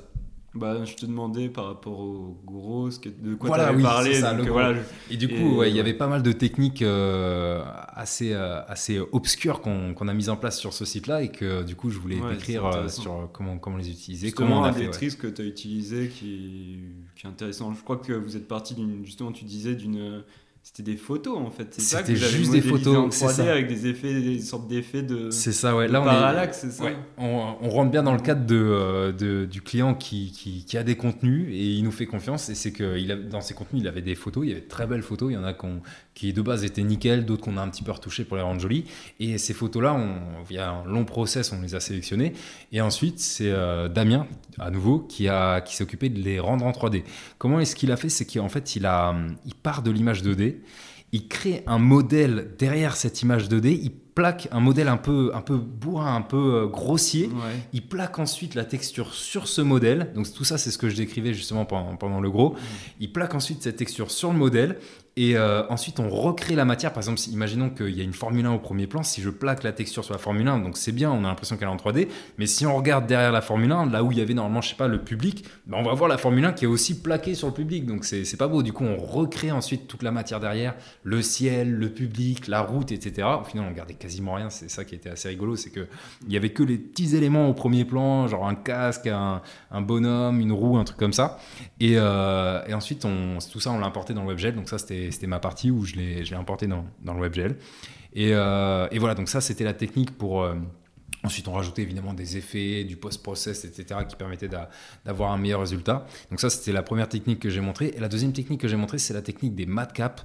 On peut la voir si vous naviguez un petit peu sur le site, vous verrez qu'il y a un espèce euh, d'engrenage. Alors, il y a plein d'autres techniques, hein, mais c'est vraiment une sélection que j'avais dû faire parce que j'avais un, temps limité pour le, pour le gros. On voit un espèce d'engrenage qui, qui, qui, euh, s'ouvre et qui présente ensuite euh, les, les sous-engrenages. Et en fait, la, la texture, elle est, elle est assez cool. Ça donne un effet de métal. Et en fait, j'ai décrit comment on obtenait cet effet de métal de façon très très simple et très très performante. Ça s'appelle les, euh, les caps. Tout simplement. Il y a d'autres techniques pour arriver à ça. Comme on me l'a dit après le, après le, festival, c'est oui, mais pourquoi vous n'avez pas fait ça? Pourquoi pas? Mmh, On aurait très bien pu faire ça, mais celle-là, celle que je l'affectionne particulièrement parce que dans le cadre de cet engrenage, c'était la plus optimisée et la plus légère. Au final, c'est juste une image, une image d'une boule. Et sur cette boule, il y a les reflets, la lumière, les ombres. Et en fait, on utilise cette image. Donc, c'est pas une boule, c'est vraiment une image. On utilise cette image pour plaquer une texture sur la forme 3D, donc la forme de l'engrenage. Et selon, bah, par rapport à la caméra, où, euh, où est la face de chaque forme, on plaque une partie de l'image, une partie du pixel de l'image. Et en gros, c'est très dur à décrire comme ça sans, les slides que j'avais pour le gros. Et en fait, ça permet d'avoir de, d'avoir cet effet de métal ou d'autres effets. On peut avoir de la terre glaise, on peut avoir de, la boue, des choses comme ça. Vraiment, on peut, on peut avoir tout plein d'effets, mais de, façon très performante et très réaliste. Et au final, le client était très content parce qu'on lui avait montré une maquette avec l'engrenage qu'on avait fait en rendu euh, Blender, vraiment c'était très joli. Et on se dit, oh là, ok, ben maintenant il faut faire pareil en WebGL. Le WebGL c'était exactement la même chose. Il n'y avait aucune différence entre la maquette et le rendu que le client avait vu. Il a vu, il a fait, oh bah oui, c'est très bien, c'est conforme. Il ne se rend pas compte que derrière on a bossé pendant, pendant longtemps, hein, mais, euh, mais il était content parce que c'était exactement le même rendu. Donc ça c'était cool, voilà. Donc c'était les deux techniques que j'ai présentées euh, durant le, le gros. Cool. Peut-être on peut les retrouver en plus sur Internet. Non, ah, je l'ai tweeté, si, si, si. Euh... à la limite, on le mettra peut-être dans la description, au pire, en fouiller un peu dans, dans, mes tweets. Le problème, c'est que sans euh, le, la présentation, ça fait un peu vide. Ouais. Mais ouais, effectivement, j'ai développé un, deux genres de mini-sites qui me permettaient de présenter euh, ça parce que juste des slides. Développer, c'est-à-dire. en fait, juste un PowerPoint, ça aurait pas marché, quoi. Donc, ah j'ai ah, développé un, petit truc interactif que j'ai utilisé pendant le, la, la conférence pour pouvoir montrer justement euh, de façon interactive où je pouvais tourner autour du modèle, ce qui permettait de voir notamment ce que je disais tout à l'heure, lorsque je disais que lorsqu'on plaque la, Formule 1 dans le public, bah, du coup euh, il manque le public, il fallait le recréer, tout ça. Euh, j'ai créé une, un petit site interactif qui permettait de voir qu'effectivement il fallait recréer la matière à tel endroit, etc. Voilà, c'est ça. Et puis je monte des matcaps et je change la texture de matcap, je change le modèle, ce qui permet de, bien comprendre le truc. Quoi. Donc voilà, mais après sans les explications, ça fera peut-être un peu creux, mais, mais oui, pourquoi pas si sur, on le mettra dans les descriptions ou sinon sur mon Twitter. Et, euh, ouais, euh, t'as d'autres projets sur les que tu voudrais, dont tu voudrais parler ou ça c'était quand même des, bon, je pense que c'est deux des gros projets. Euh. Ouais, effectivement, ça c'était les deux principaux projets dont je voulais parler. Il y en avait un autre, c'était chez Shirecat, donc on en a parlé aussi. et non, en fait, c'était les, les, trois projets que si j'avais dû en présenter, ça aurait été cela. Cool. Et tu fais des projets perso aussi. J'ai vu sur ton GitHub euh, Kepler. Ah, Kepler. Ça, c'est un, un, truc. Euh, J'avais une problématique en fait. À, je suis particulièrement fier de Kepler parce que euh, j'y ai passé beaucoup de temps et a priori ça fonctionne. C'est que j'avais une problématique à, à là où je donne les cours. C'est que j'ai commencé à donner des cours. On, ils étaient 80, si je dis pas de bêtises, ce qui fait déjà beaucoup. C'était par groupe. il y avait deux groupes, donc ça faisait des classes de 40. C'était pas évident. Et maintenant, ils sont 110. Donc c'est encore plus. Et le problème, il est classique, de toute façon, quand on a une classe avec beaucoup de gens, c'est que euh, les étudiants ont du mal à, à, rester euh, concentrés sur, sur, le code. Et, euh, et, je leur en veux pas. Hein. C'est quelque chose qui malheureusement arrive, c'est qu'on est très nombreux, on est loin du, du projecteur, on voit pas le code. Et moi, il suffit que je, je, fasse un peu de code qui commence un peu à se compliquer. Je scroll, et là, il y en a qui lèvent la main, monsieur, vous pouvez remonter. Et d'autres, non, non, moi j'avais déjà copié et tout. Bref, très souvent, ce qu'ils font, c'est ils demandent même pas, c'est qu'ils abandonnent. Ils abandonnent parce qu'ils veulent pas déranger les autres. Enfin, c'est compréhensible. Et puis, euh, c'est loin, il faut plisser les yeux, ils ont la flemme. Ce que j'ai fait, c'est que j'ai développé Kepler. Euh, Kepler. On peut le retrouver de toute façon sur ton GitHub. Ouais, pareil, euh, on va le retrouver sur GitHub, on va, on va mettre les liens, etc.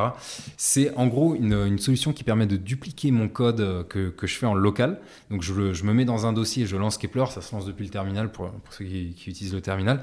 Et euh, ça s'installe sur la machine de façon très simple avec NPM. Ensuite, euh, dans le terminal, on se met dans un dossier, par exemple le dossier où je vais développer un petit site dans le cadre du cours. Et, euh, et je lance Kepler et en fait, ça va rendre accessible mon code avec une interface qui ressemble énormément à une interface d'éditeur. Et j'ai fait, d'ailleurs, j'ai fait bosser des éthiciens pour refaire le, des, mes anciens élèves pour refaire le design. Ils ont fait un super boulot. D'ailleurs, c'était très sympa de leur, de leur part. Euh, et, en fait, ça va dupliquer le code et ça va le rendre accessible aux, étudiants qui, qui, suivent le cours sur leur ordi, dans leur navigateur. C'est-à-dire qu'il tape juste une IP, une IP qui apparaît, euh, qui apparaît euh, sur le projecteur de, façon bien visible et grande. Euh, et, là, c'est bon, ils ont mon code dupliqué sur l'ordinateur. Ils ont des, outils qui permettent de facilement le, copier, qui permettent de, voir l'historique de chaque fichier, avec quels changements ont été faits. Ils peuvent naviguer entre les, différents trucs, ils peuvent, ils peuvent télécharger tout le projet, ils peuvent prévisualiser les images, etc. Et tout ça, ça, ça ça leur permet de, suivre plus facilement. Si à un moment ils sont perdus, voilà, il en est où? Oh c'est quel fichier ça? Je sais pas du tout. Ils regardent sur Kepler, ils voient les deux trois changements que j'ai fait à la fin. Éventuellement, s'ils ont la flemme, hop, ils copient vite fait le, euh, euh, le, le, fichier pour revenir au moment où j'en suis et c'est bon, ça marche. Et dès que je fais une modification, hop, tout le monde la reçoit sur son ordinateur. Ah ouais, donc tu l'utilises vraiment. Je l'utilise à chaque cours. Et quand il marche pas, je suis, s'il y a un problème, par exemple, il n'y a pas de réseau, un truc comme ça, bah, je, suis, je suis embêté. Quoi. Et par rapport justement à par rapport au cours, c'est quoi ta pédagogie, enfin ton approche justement de la pédagogie, enfin j'imagine c'est par la pratique. Ouais, évidemment c'est euh, c'est que de la pratique. J'ai alors moi ce que j'ai c'est que j'ai une liste de, de, sujets à aborder avec eux tout au long de l'année. Hein. On, me laisse on me laisse faire un petit peu le, le, choix du, plat, du, du programme. Euh, je fais évidemment en accord avec, euh, avec les autres intervenants et euh, on me laisse faire un petit peu, un petit peu ce que je veux. Et moi, j'ai tout plein de choses à leur apprendre et ça fait des années que, que ce programme évolue. Et j'ai un constat, c'est que la, la, théorie, ça ne marche pas. Hmm. Et j'ai la chance d'avoir une matière qui n'est pas si théorique que ça, qui peut énormément passer par la pratique. Et je me suis retrouvé, j'avais fait un, un cours notamment de JS qui fait 110 slides. 110 slides, t'imagines, ça fait, ça fait beaucoup. Euh, et il est ultra complet. Il permet d'avoir toutes les bases JS, mais ça marche pas.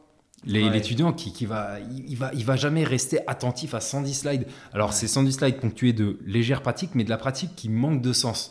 Donc, pratique, oui, mais pratique qui a du sens. C'est-à-dire qu'on va faire un carrousel, on va faire une popine qui s'ouvre, on va faire une, euh, je sais pas, genre je clique sur un bouton, il y a un menu qui s'ouvre sur le côté, des choses comme ça, des trucs qui ont du sens, où ils vont se dire c'est vrai que ça, on va en avoir besoin par la suite. Et du coup, ils, restent concentrés parce qu'ils savent que ça va leur servir. C'est pas évident parce qu'on peut pas tout de suite faire un carrousel si on, si on démarre le JS, mais par contre, on peut faire des trucs beaucoup plus simples, du genre. Euh, euh, je sais pas, un bouton plus, j'appuie dessus et ça grossit la typo. Voilà, ça c'est, c'est allez, 10 lignes de code peut-être maximum. Et là, du coup, ça leur permet de voir ça et plein de petits exercices. Donc ouais, je fais, euh, j'ai, des, des, cours. D'ailleurs, mes cours, ils sont, c'est sous forme de sites. J'utilise euh, Reveal.js, ce qui fait que euh, depuis n'importe quel device, ils, peuvent, ils peuvent voir les cours. depuis leur ordi, ils peuvent voir les cours. Ça, ils sont pas perdus? L'idée, c'est qu'ils sont, ils sont pas perdus. Ils peuvent revenir en arrière dans les slides. Quand ils veulent réviser, ils avant le cours et tout, dans les transports, hop, ils ouvrent le, mes, mes cours euh, sur, sur, sur leur navigateur, sur leur téléphone et, ils peuvent euh, réviser. Et euh, donc, il y a du cours, mais c'est avec énormément de pratique. Le cours, il sert de référence et dans tous les cas, j'ai fait pratiquer, pratiquer, pratiquer. Quoi. Et des exercices qui ont du sens dans le web d'aujourd'hui, vraiment pour reprendre les exemples, c'est des carousels, des galeries, des, des, trucs qu'on utilise tout le temps. Des trucs qu'on utilise tout le temps, c'est ça. Et c'était pas le cas avant, je, je faisais pas assez de pratique et comme j'avais euh, plein de choses à leur apprendre dans un temps un peu récent, parce que j'ai qu'une année avec eux, je, si, si, je pouvais euh, euh, prendre leur donner des cours toute la semaine et tout, je le ferai, mais évidemment, c'est pas si évident. mais du coup, je dois faire des sélections, donc c'est vraiment le, compromis parfait entre la pratique, la théorie, pour au final essayer de leur, inculquer un maximum de choses. Et pourquoi tu fais des cours C'est quelque chose qui, te tient à cœur? Ouais, c'était. Euh, c'était en gros, globalement, c'était que. Euh, on, a, on avait de bons intervenants, mais j'avais quand même une frustration parce que la plupart de ce que j'ai appris, je l'ai appris tout seul. Et euh, beaucoup de gens, euh, déjà, on avait beaucoup de camarades, je suis sûr que ça aurait pu devenir, devenir de très bons développeurs, mais euh, c'était long et dur. C'était un long process et il y a tout ça à apprendre. Il y avait les devoirs, etc. Ils se sentaient pas de le faire et du coup, ils sont partis dans d'autres branches. Et moi, c'est pour résoudre ça que, euh, que je suis devenu prof. C'était que j'étais en, gros, j'étais euh, j'étais sûr de pouvoir faire mieux. Alors c'était flippant, c'est une grosse responsabilité. La première année, j'avais vraiment des chocottes, j'en tremblais presque. Mais mais à la fin, les étudiants, ils m'ont remercié, ils m'ont dit ah, c'est vraiment cool, on a vraiment apprécié, on apprend des choses, vraiment merci. Et là, je fais ok, c'est bon, ça va marcher. Et, voilà, c'est parti de ça. C'est que c'est que les, les, anciens profs se, se débrouillaient très bien, mais il fallait plus apprendre seul. Alors, ça n'empêche pas d'apprendre seul. Hein. Les, ceux qui vont vraiment s'en sortir, faut il faut qu'ils bossent de même. Mais, mais je veux quand même les, les, les, rassurer, les aider, les booster, leur donner un meilleur tremplin pour, euh, pour qu'ils puissent euh, plus facilement euh, découvrir si oui ou non c'est leur, leur domaine, c'est leur truc. quoi. Et c'est pour ça que je deviens prof et je je suis pas prêt d'arrêter et je vais continuer. Et en deuxième année, c'est idéal aussi. Alors, en fait, pour l'anecdote, c'était assez rigolo, mais donc je travaillais à USIC avant. Et euh, l'ancien prof euh, de dev que j'avais eu, donc quand on était en deuxième année, justement, je crois, il me semble, c'était à la fin de la deuxième année. Ah bah du coup, toi, tu l'as pas connu, ouais. Euh, c'était, faut s'accrocher. Donc, mon prof de dev, qui est pendant quelques mois en deuxième année, plus tard, c'est devenu, quand j'étais en stage à USIC, parce qu'avant d'être employé, j'étais en, en, stage, il était juste en face de moi, en fait. C'était un collègue.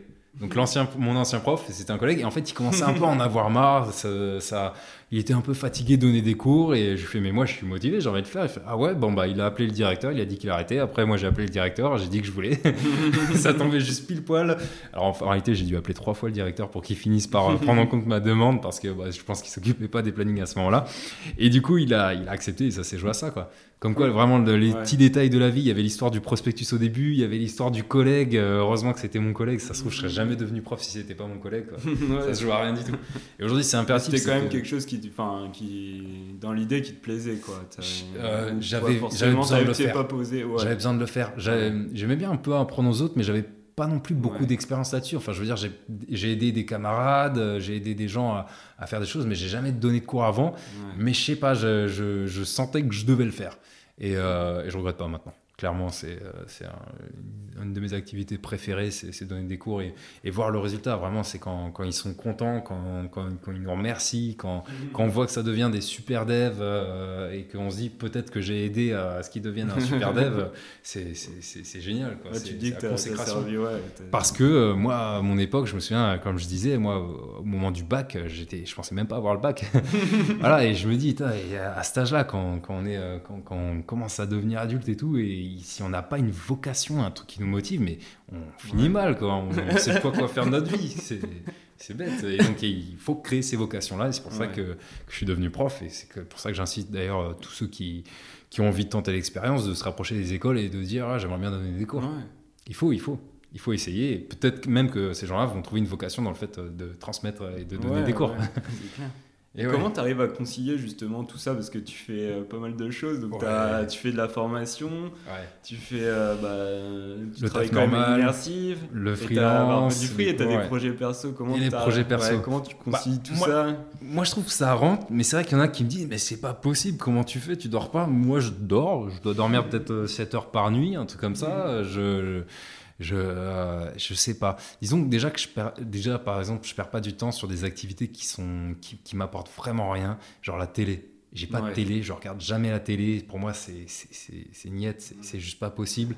Euh, je joue aux jeux vidéo ça, c'est un, truc, ça peut être considéré comme une perte de temps. Ça m'apporte quelque chose, évidemment. Je suis, je suis, content de jouer à des jeux vidéo. Ça m'apporte aussi quelque chose parce que je vois des trucs, ça me donne envie de les reproduire.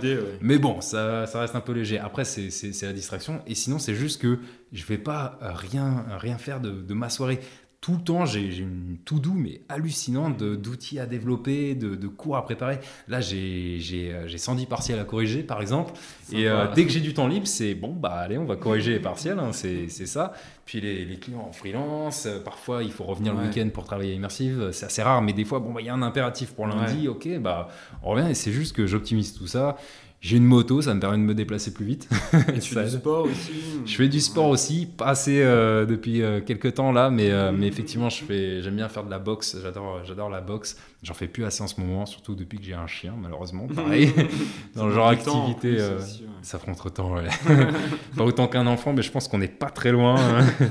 C'est une bonne expérience en tout cas. Et, et non, ouais, comment je fais pour, pour assembler tout ça? En vrai, il y en a qui dorment peu. Je sais qu'il y en a qui, se disent Ah, bah si je veux tout faire, je dors peu, mais en fait, ils se rendent pas compte qu'ils perdent en efficacité. Et ils se retrouvent à avoir la flemme de faire des choses, arriver au soir, ils se retrouvent à, être moins efficaces pour résoudre des problèmes. Il y, a, un exemple qui est très simple et que tous les développeurs finissent par découvrir c'est le euh, j'ai un bug, je veux pas partir tant que je l'ai pas corrigé, et on essaie pendant une heure, on n'y arrive pas on rentre déçu, on dort euh, un, œil, euh, un œil ouvert parce qu'on pense au bug. Le lendemain, on arrive déjà un peu plus reposé et là, on règle le bug en 5 minutes. C'est hallucinant. Et ça, c'est ridicule. Mais ce qu'il faut comprendre de ça, c'est que c'est juste qu'on était fatigué. Quand on est fatigué, notre cerveau, il tourne au ralenti. Et ben, il faut faire des vraies nuits. Moi, je pense que je devrais dormir plus, mais je sais que je dors quand même suffisamment. Je dois pas être loin des, des 7 heures, c'est déjà pas mal. Donc, euh, donc euh, j'incite tout le monde à. Et c'est ce que je dis à mes élèves, hein, juste avant un partiel, j'envoie un mail et dormez beaucoup. Hein. je leur donne quelques conseils et je leur dis, mais dormez, c'est plus important. Si vous révisez toute la nuit, tout ce, toutes ces informations-là, ça va être. Euh, confusant, ça va, être, ça va être un gros bordel dans votre esprit. Alors que si vous dormez, vous, vous serez beaucoup plus clair, plus motivé et vous, aurez, vous arriverez à, votre, à, à finir votre partiel mieux quoi. C'est ouais, c'est aussi épanouissant d'avoir d'autres activités à côté en parallèle. Ouais, il faut, il faut. euh, Il y en a que c'est des morts du travail. Après, il y a, il y a un avantage, c'est que quand on aime son taf, euh, C'est un peu une il y a un passion, mélange entre les deux. Après, je vais pas mentir, hein, il y a, il y a des fois, j'ai pas envie de, de, de, de bosser sur ce site-là, ou euh, des fois, j'ai passé déjà plusieurs mois sur un site, j'en ai marre. C'est pas, je vais pas mentir en disant, moi, tous les jours, c'est. Disneyland, c'est pas vrai. Mais le but, c'est de tendre vers ça, c'est de tendre vers un, un- un job. Tout le monde doit faire ça, c'est c'est tendre vers un job où le matin, on n'a pas la flemme de se lever, où, euh, où, euh, on est content de ce qu'on fait. Quand on fait le bilan, on se dit ah c'était vraiment cool et tout. Si une personne considère que, euh, que, que son taf est chiant, il faut changer de boulot parce que son taf, la personne va finir par mal le faire et puis même la personne va pas être heureuse. À Ouais. moins que ça prenne que 4 heures par jour, à ce moment-là, on peut faire autre chose. hein, mais, mais, mais ouais, il faut, faut avoir la- un minimum de passion. Et si c'est pas le cas, il faut surtout pas s'enterrer. Ça, c'est quelque chose que j'avais tendance à faire. D'ailleurs, c'est un autre conseil que je donne, c'est de jamais s'enterrer. Moi, avec Uzik, j'a- j'avais commencé à m'enterrer. C'est-à-dire que c'était plus intéressant. Mais bon, j'avais mon petit salaire tous les mois, mon, ma petite augmentation, euh, les copains, les Ouais. collègues et tout. euh, ça allait, je me disais toujours, c'est pas si mal, c'est pas si mal. Et je voyais les autres un peu dans la même situation, c'est pas si mal, c'est pas si mal. Et je me souviens, c'est que j'étais juste en vacances, euh, tranquillement, pas loin de la plage. Et, et je me suis dit, mais si, c'est mal en fait, euh, ça me plaît plus. et là, c'est bon, c'était fini. Dans ma tête, c'était fini. Et c'était parce que je m'étais enterré. Plus on reste, je suis resté 5 ans. C'était, euh, j'ai 5 ans vraiment, vraiment cool. Mais les dernières années, j'étais plus du tout ouais. motivé en vrai. C'était plus ce qui te correspond. Ouais, ouais. Les gens étaient géniaux, donc ça, ça me faisait de la peine de, de les quitter, mais, euh, mais le, le- le boulot ne me plaisait plus. C'était redondant, c'était des clients qui étaient euh, chiants à souhait. Avec les clients, on faisait pas le, le- le plus parce qu'ils étaient loin de nous et euh, on communiquait pas assez. Et même eux, ils, ils en avaient un peu marre aussi, on sentait ça. Et euh, donc, c'est le meilleur conseil que je peux, que je peux donner à ce niveau-là en termes de, de- de professionnel, c'est de jamais s'enterrer et de, de réaliser quand, quand ça va pas et de- de- d'avoir les couilles de, de- de changer de situation. Quoi. C'est clair. Ouais, il faut, faut pas Oh, s'enterrer. ouais. faut essayer, Si. comme ça, pas de regrets, et après, faut, faut se barrer. Et ouais. Et sinon, j'avais une question un petit peu, enfin, plus sur euh, le futur. Comment tu vois justement évoluer euh, bah, le métier de creative dev, le développement Il y a pas mal de, de VR, Ouais, AR, tout ouais, ça. ouais. Enfin, toi, tu vois ça comment? Tu penses que ça va, ça va changer t'as beaucoup abordé les, les bons sujets, effectivement. Tout ce qui est VRR, c'est une piste qui est super intéressante, mais qui est pas prête du tout. Je sais pas si t'as testé un petit peu. euh, Euh, rapidement. faut avoir de, de sacrés devices, faut avoir des trucs très performants et faut pas être trop exigeant. Et euh, donc, euh, il y a encore du boulot. Je pense qu'il y a la place pour, euh, pour la VR et la R, mais euh, ça sera pas une, ça va rien remplacer. Ça sera de nouveaux usages, usages euh, purement ludiques qui vont apporter un truc fun. Ça va vraiment des, des- des petits buzz où, où parfois on peut, euh, il y a des cas vraiment précis où on va avoir une utilité, par exemple pour pouvoir mesurer quelque chose ou pour pouvoir visualiser, je sais pas, un, un meuble ou un vélo. J'avais vu ça notamment en VR. Ouais. C'est cool, mais c'est des, des cas très précis qui ont demandé des efforts de ouf. Donc euh, ça, je suis pas sûr que ça va, ça va remplacer quoi que ce soit. Ouais. Ça sera juste un, un usage euh, plus, on va dire, un, un peu plus évolué. Et euh, des fois, on me dit aussi, euh, mais nous, on, on- bientôt, on n'aura plus besoin de nous. Parce qu'on va se faire remplacer par des outils qui automatisent Ouais, tout ça. ouais. Jamais de la vie, jamais Ouais. de la vie. Trop Les outils, ça fait depuis des, des dizaines d'années que, peut-être pas des dizaines d'années, mais puis un- peut-être une dizaine d'années que euh, les, les grosses boîtes, les petites boîtes, les, les indépendants, ils essaient de créer des outils qui permettent, euh, pour reprendre le- l'exemple des sites, de, de faire un site en quelques clics, tu vois. Ouais. Ça ne marche jamais parce que les clients, il y aura des clients qui auront des besoins bien particuliers qui, s'ils ont fait appel à ce genre d'outils, euh, vont se retrouver bloqués dans tous les cas à un moment. Et euh, pour le prochain projet, je peux dire qu'ils l'utiliseront pas parce qu'ils savent qu'il y a des limites. Ouais. Alors pour prototyper, c'est cool. Pour, euh, pour faire des petits sites euh, quand on n'a pas beaucoup de budget, c'est cool aussi. Mais il y aura toujours besoin de, des devs créatifs, pour de, mecs qui ouais. maîtrisent des frameworks poussés ou des mecs qui maîtrisent du, du bas niveau. Je m'inquiète même pas pour ça. Ouais. Et d'ailleurs, à ce niveau-là, c'est que, euh, le, pareil, on peut se dire, il y, en a- y en a qui avaient une crainte, c'était que, avant, c'était pas évident d'être développeur.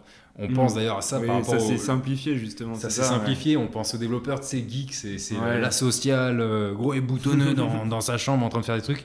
Euh, parce qu'en fait, ce qui se passait à l'époque, c'était qu'il y avait, il y avait quasiment aucun moyen d'apprendre ces choses-là. Et du coup, effectivement, c'était des gens qui étaient un peu renfermés, qui avaient tendance à apprendre ces choses-là parce qu'ils se laissaient le temps d'apprendre ces choses-là. Les outils D'où n'étaient pas l'image aussi développés Les outils qu'aujourd'hui. pas aussi développés, ouais. Mais aujourd'hui, ça peut en avoir parce qu'avec ces, ces moyens de communication qui ont grave évolué, on peut beaucoup plus. Même maintenant, il y a des écoles du digital, rien que ça, tu vois. Les gens peuvent apprendre Donc c'est fini cette image de, du, mec reclus dans son grenier. Du coup, c'est devenu euh, abordable par n'importe qui. Euh, n'importe qui peut vraiment s'y mettre. Et en fait, ça a créé une crainte du ah, mais, regarde, maintenant il y a des, des milliers de personnes qui s'y mettent et, ils vont nous. Bientôt, il y aura le, le, truc va être saturé, il y aura plus de place. c'est tellement dur d'avoir une vraie expérience qui permet d'avoir le, le, le, niveau dans, dans, dans, tout ce qui est développement que j'ai aucune crainte. Il y, aura toujours de la place. Ça prend des années. Moi, moi aujourd'hui, ça fait. Euh, je ne saurais pas dire combien, depuis combien de temps je, développe, euh, je suis développeur, mais ça fait euh, je sais pas combien d'années et je continue d'apprendre des choses. Donc, euh, donc euh, dans 10 ans, j'aurai un meilleur niveau et euh, j'aurai du coup 10 ans d'avance par rapport au mec qui a, qui, a commencé 10 ans en retard par rapport à moi. Donc il n'y a, aucune crainte. Et puis ça prend du temps d'apprendre. Donc il y, y, a, beaucoup de place. Pareil, je suis pas du tout inquiet à ce niveau-là. Vraiment pas du tout. C'est bien, ça créera de la diversité, un peu de concurrence ce sera peut-être pas les développeurs qui choisissent leurs tarifs et personne pour euh, pouvoir contredire. Donc c'est bien, ça, le marché va se stabiliser, hein, mais, euh, mais euh, aucune crainte là-dessus non plus. moi, ce que, moi, ce que j'aimerais bien savoir, c'est quelle va être la, la nouvelle révolution. Quoi. Pour moi, c'est pas la R, c'est pas la VR, c'est, et j'ai aucune idée de ce que ça pourrait être peut-être un nouveau web, peut-être qu'il y a une grosse boîte qui va imposer son truc et, euh, peut-être que ça va prendre et que les autres vont commencer à l'adopter, j'en sais rien. Mais, euh, mais j'avoue que j'aimerais bien avoir un petit, un, petit renouveau. Il y, a eu, il y a eu Flash, on a intérêt Flash, le HTML qui a, qui, a, bien évolué. Il y a eu le WebGL, c'est une petite évolution. C'est pas non plus un gros truc révolutionnaire, mais il faut avouer que c'est quand même un, un, truc qui a apporté quelque chose de, de ouf. Ouais, ARVR, je sais pas ce que ça va être la suite, euh, mais j'aimerais bien qu'il y ait un truc. crypto-monnaie, tout ça. Je pense que ça a aucun impact dans, dans, dans, notre métier. Hmm. Aucun. Sauf qu'on fait des sites pour de la crypto, quoi. Ouais. Et j'en ai fait plusieurs. ouais, des, des, clients qui veulent, euh, qui veulent se lancer dans la crypto et tout. C'est un peu le, le buzzword, euh, même aujourd'hui, malgré le, euh, malgré tout ce qui s'est passé avec la crypto. Euh, non, pour moi, ça, non. Du coup, j'aimerais bien savoir ce que c'est, j'aimerais bien être visionnaire. Et puis, j'avoue que c'est aussi ma crainte, c'est de, finir par m'ennuyer un petit peu. Donc, je sais pas, là, j'ai encore beaucoup de choses à apprendre, donc ça va. mais euh, d'ici 3-4 ans, il se peut que je m'ennuie, donc j'aimerais bien qu'il y ait un truc nouveau. un nouveau truc. Bah ouais, Au pire, je ferai autre chose. Hein. Je, ferai, je, ferai, je, fabriquerai des meubles en bois, des choses comme ça. C'est plus compliqué, ouais. grave. Ok, bah c'est cool. Bon, bah, bah, je pense qu'on a fait, euh, on a fait le tour. Ouais. Euh... Moi, j'ai peut-être des trucs à dire. Ouais, vas-y, justement. Ouais, je m'étais noté deux, trois trucs. Notamment euh, pour m'adresser à ceux qui veulent, qui veulent démarrer dans le domaine, tout simplement, même si je pense que de tout ce que j'ai dit, euh, il y, a, y, a plein de, plein de choses à prendre si vous voulez démarrer. Mais, mais premièrement, nous, on vient de éthique. Ouais. On n'est pas forcé de venir d'une école. C'est pas dans le digital, je sais pas ce que toi t'en penses, mais moi, je trouve que euh, on juge pas les gens par rapport à leur diplôme. Dans le ouais, digital, non, pas du pas tout. par rapport à leur diplôme, on juge par rapport à leur expérience. c'est l'expérience qu'ils ont fait, capable de faire. Leur façon de penser, etc. Donc, euh, alors qu'il y a d'autres domaines. Euh, ouais, c'est ça. compliqué si t'as pas le diplôme. La personne peut être nulle. Si elle a le diplôme qu'il faut, elle rentre dans certains, dans certains endroits, hein, sans, sans, vouloir dénoncer un domaine ou quoi, mais, euh, mais, euh, mais dans, dans, le digital, c'est pas du tout le cas. et j'ai des, des, collègues qui sont des collègues hyper talentueux, pas des collègues, des, des, je connais des, des développeurs qui, qui, sont hyper talentueux et qui n'ont pas fait d'école et qui sont reconnus et qui, qui, ont, qui ont leur réputation, qui ont plein de clients, il n'y a pas de souci, ils gagnent très bien leur vie. Donc premièrement, ce que je veux dire là, pour ceux qui démarrent, c'est que vous n'êtes pas obligé de, de suivre une école. Après, l'école permettrait de faire un super tremplin. Il y a Ethic, il y a Gobelin, il y a, il y a encore d'autres écoles. Ça, ça, ça, pullule vraiment. Il y en a plein qui se créent. C'est bien, du coup, elles sont en concurrence. Ça, ça fait qu'elles veulent toujours donner le, meilleur aux étudiants et former des gens, des gens, des gens performants. Et euh, donc, c'est cool. Si une école, ça, ça reste une très bonne solution, mais c'est pas obligatoire. Ensuite, euh, ouais, c'est ça, c'est que apprendre seul, c'est devenu facile parce qu'il y a plein de tutos. Faut pas rechigner à, dépenser quelques euros pour un tuto. J'en vois, ils se rendent pas compte de, l'intérêt de, alors, il y a un tuto à 30 euros. Ah, je vais essayer de le, télécharger. Il n'y a pas de torrent. Bah, je laisse tomber. Le tuto, il va lui apprendre quelque chose qui va lui permettre de gagner des, milliers et des milliers d'euros par la suite. Euh, ça va, 30 euros. on en bon à papa, maman. On leur fera un joli cadeau pour Noël. Et, voilà. Donc, il y a plein de ressources en ligne. Il faut prendre le temps de les chercher. Il y a plein de gens qui posent la question sur les forums, etc. Il suffit de, de, vérifier ce qu'ont demandé les gens. Et, puis voilà, au pire, vous me demandez. Et selon ce que vous voulez apprendre, moi, je vous dirai si j'ai des, ressources à vous donner. Hein. Ensuite, c'est de pratiquer. Il faut pratiquer seul. Il faut jamais se contenter de, ce qu'on nous apprend. Il euh, faut prendre des risques. Euh, un client qui veut un truc qu'on n'a jamais fait, allez, on se lance. Au pire, on se foire. Ouais. Euh, c'est pas la fin du monde. Le site, il aura son, son site euh, un peu plus tard, ou alors il sera pas complet. Euh, bon, bah tant pis, on s'excuse et peut-être qu'on lui refera lorsqu'on saura mieux le faire. Mais il faut prendre les risques de. de, de- Ouais, de se lancer, et puis après, c'est un peu en pratiquant qu'on apprend. Donc, euh. C'est ça, ouais, ouais, c'est clairement. Il faut pas avoir peur. euh, bah, évidemment, il faut, faut connaître un peu ses limites aussi pour savoir comment Ouais. les repousser.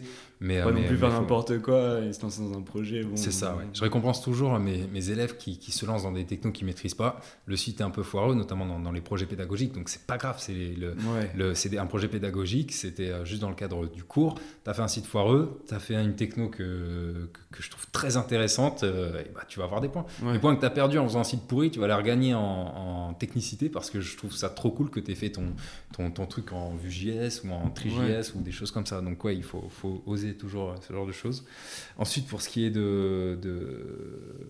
Non, bah voilà, appris- bon, je vais pas rentrer dans les technos non plus, hein, mais. Bah, euh, après, juste pour finir, bah, après, tu as un peu répondu justement avec euh, tes, petits, tes, petites, euh, tes petits trucs en plus. Ouais. Mais c'est quoi, euh, bah, justement, si tu avais des conseils à donner à quelqu'un qui. Enfin, si tu pouvais. re- euh, plutôt la question, ça serait si tu pouvais revenir 10 ans en arrière ou 15 ans, enfin, qu'est-ce que tu changerais si tu pouvais revenir en arrière? Ah ouais. À, à quelqu'un qui est dans quel cas là? À mon Bah, moi d'il y a 10 exemple, ans Ouais, ou, à ton euh, toi d'il y a 10 ans, on va dire. Ah, Enfin, déjà- ça peut s'appliquer à un, Déjà, pour un moi, étudiant. le- toute la période d'études, c'est un énorme gâchis. Toute la période euh, post-bac, c'est incroyable à quel point je trouve que c'est un gâchis.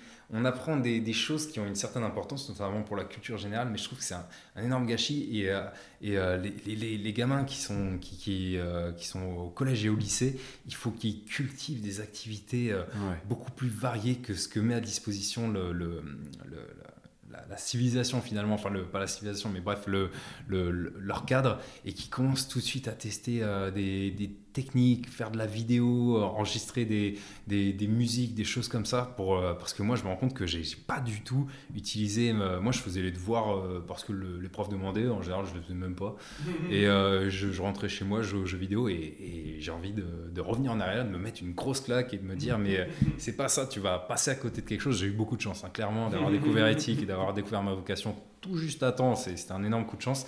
Et malheureusement, je pense que beaucoup de gens n'ont pas ce coup de chance. Donc moi, c'est ça. Si je devais revenir euh, 10 ans en arrière, c'est je me mettrais une grosse claque et euh, je me dirais, euh, fais des trucs, fond, fais des trucs toi-même. Enfin, il y a 10 ans, j'étais euh, j'étais déjà éthique. déjà- Bref, ouais. encore avant. Encore avant, ouais. Et ouais, c'est de se bouger parce que je trouve que tout ce qu'on apprend au, au- tout ce qui est lycée et, collège, il y a des choses importantes, il y a des choses qui, moi personnellement, j'ai oublié euh, peut-être 90% de, de ce que j'ai appris. Ouais. Ouais. Après, Je- ça fait aussi ta culture, et après, c'est ça qui te. Il y a le côté c'est la important, c'est euh, important aussi, mais bases, euh, on va dire. on peut, on peut Ouais. combiner tout ce qui est culture et, euh, et, euh, et tout ce qui va devenir pratique. Il y a des trucs bêtes, c'est par exemple les maths. Les maths, euh, je voyais pas l'intérêt, j'ai Ouais. pas bossé, mais aujourd'hui, mais je regrette. je regrette, j'avais des notes terribles et aujourd'hui, je fais des maths, mais quasiment tous les jours. Tous les jours. Donc, si j'avais commencé à pratiquer euh, dès, dès l'époque euh, collège, lycée, euh, je sais pas, genre, je, je rentre dans des techniques, je commence à calculer des trucs d'électronique, euh, je commence même à développer, je me serais rendu compte de l'importance du truc. C'est pas, pour, on fait pas des maths pour avoir de bonnes notes, on fait des maths pour, au, au- au final, avoir les capacités d'accomplir un métier qui, Ouais. qui fera que euh, si, si ça se trouve, ça sera le, le métier de ma vie où je serai heureux, etc. Quoi. Mais ça, on nous apprend pas ça. On nous dit juste, ça te servira plus tard, fais-moi confiance. Euh, oui, bon, euh, ouais. Mais moi, j'en ai marre de, de faire les devoirs, quoi. Donc voilà. Bon, bah merci, je pense qu'on a. Merci Bruno, je pense qu'on. On a fait le un- tour Ouais, on a fait le tour, c'était intéressant. 21h12. on est... Ça a pris le temps, ouais. Ça a pris du temps, mais c'était Une bien. bonne heure, ouais. Bah, Ah ouais, merci c'était beaucoup. très intéressant. Merci à toi.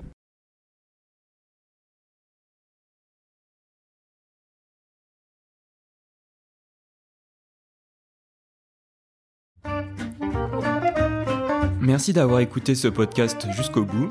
Si vous avez aimé cet épisode, n'oubliez pas de le noter et de le partager. Vous pouvez aussi vous abonner pour suivre les nouveaux podcasts. En attendant, prenez bien soin de vous et on se retrouve très vite pour un nouvel épisode sur les nouveaux artisans.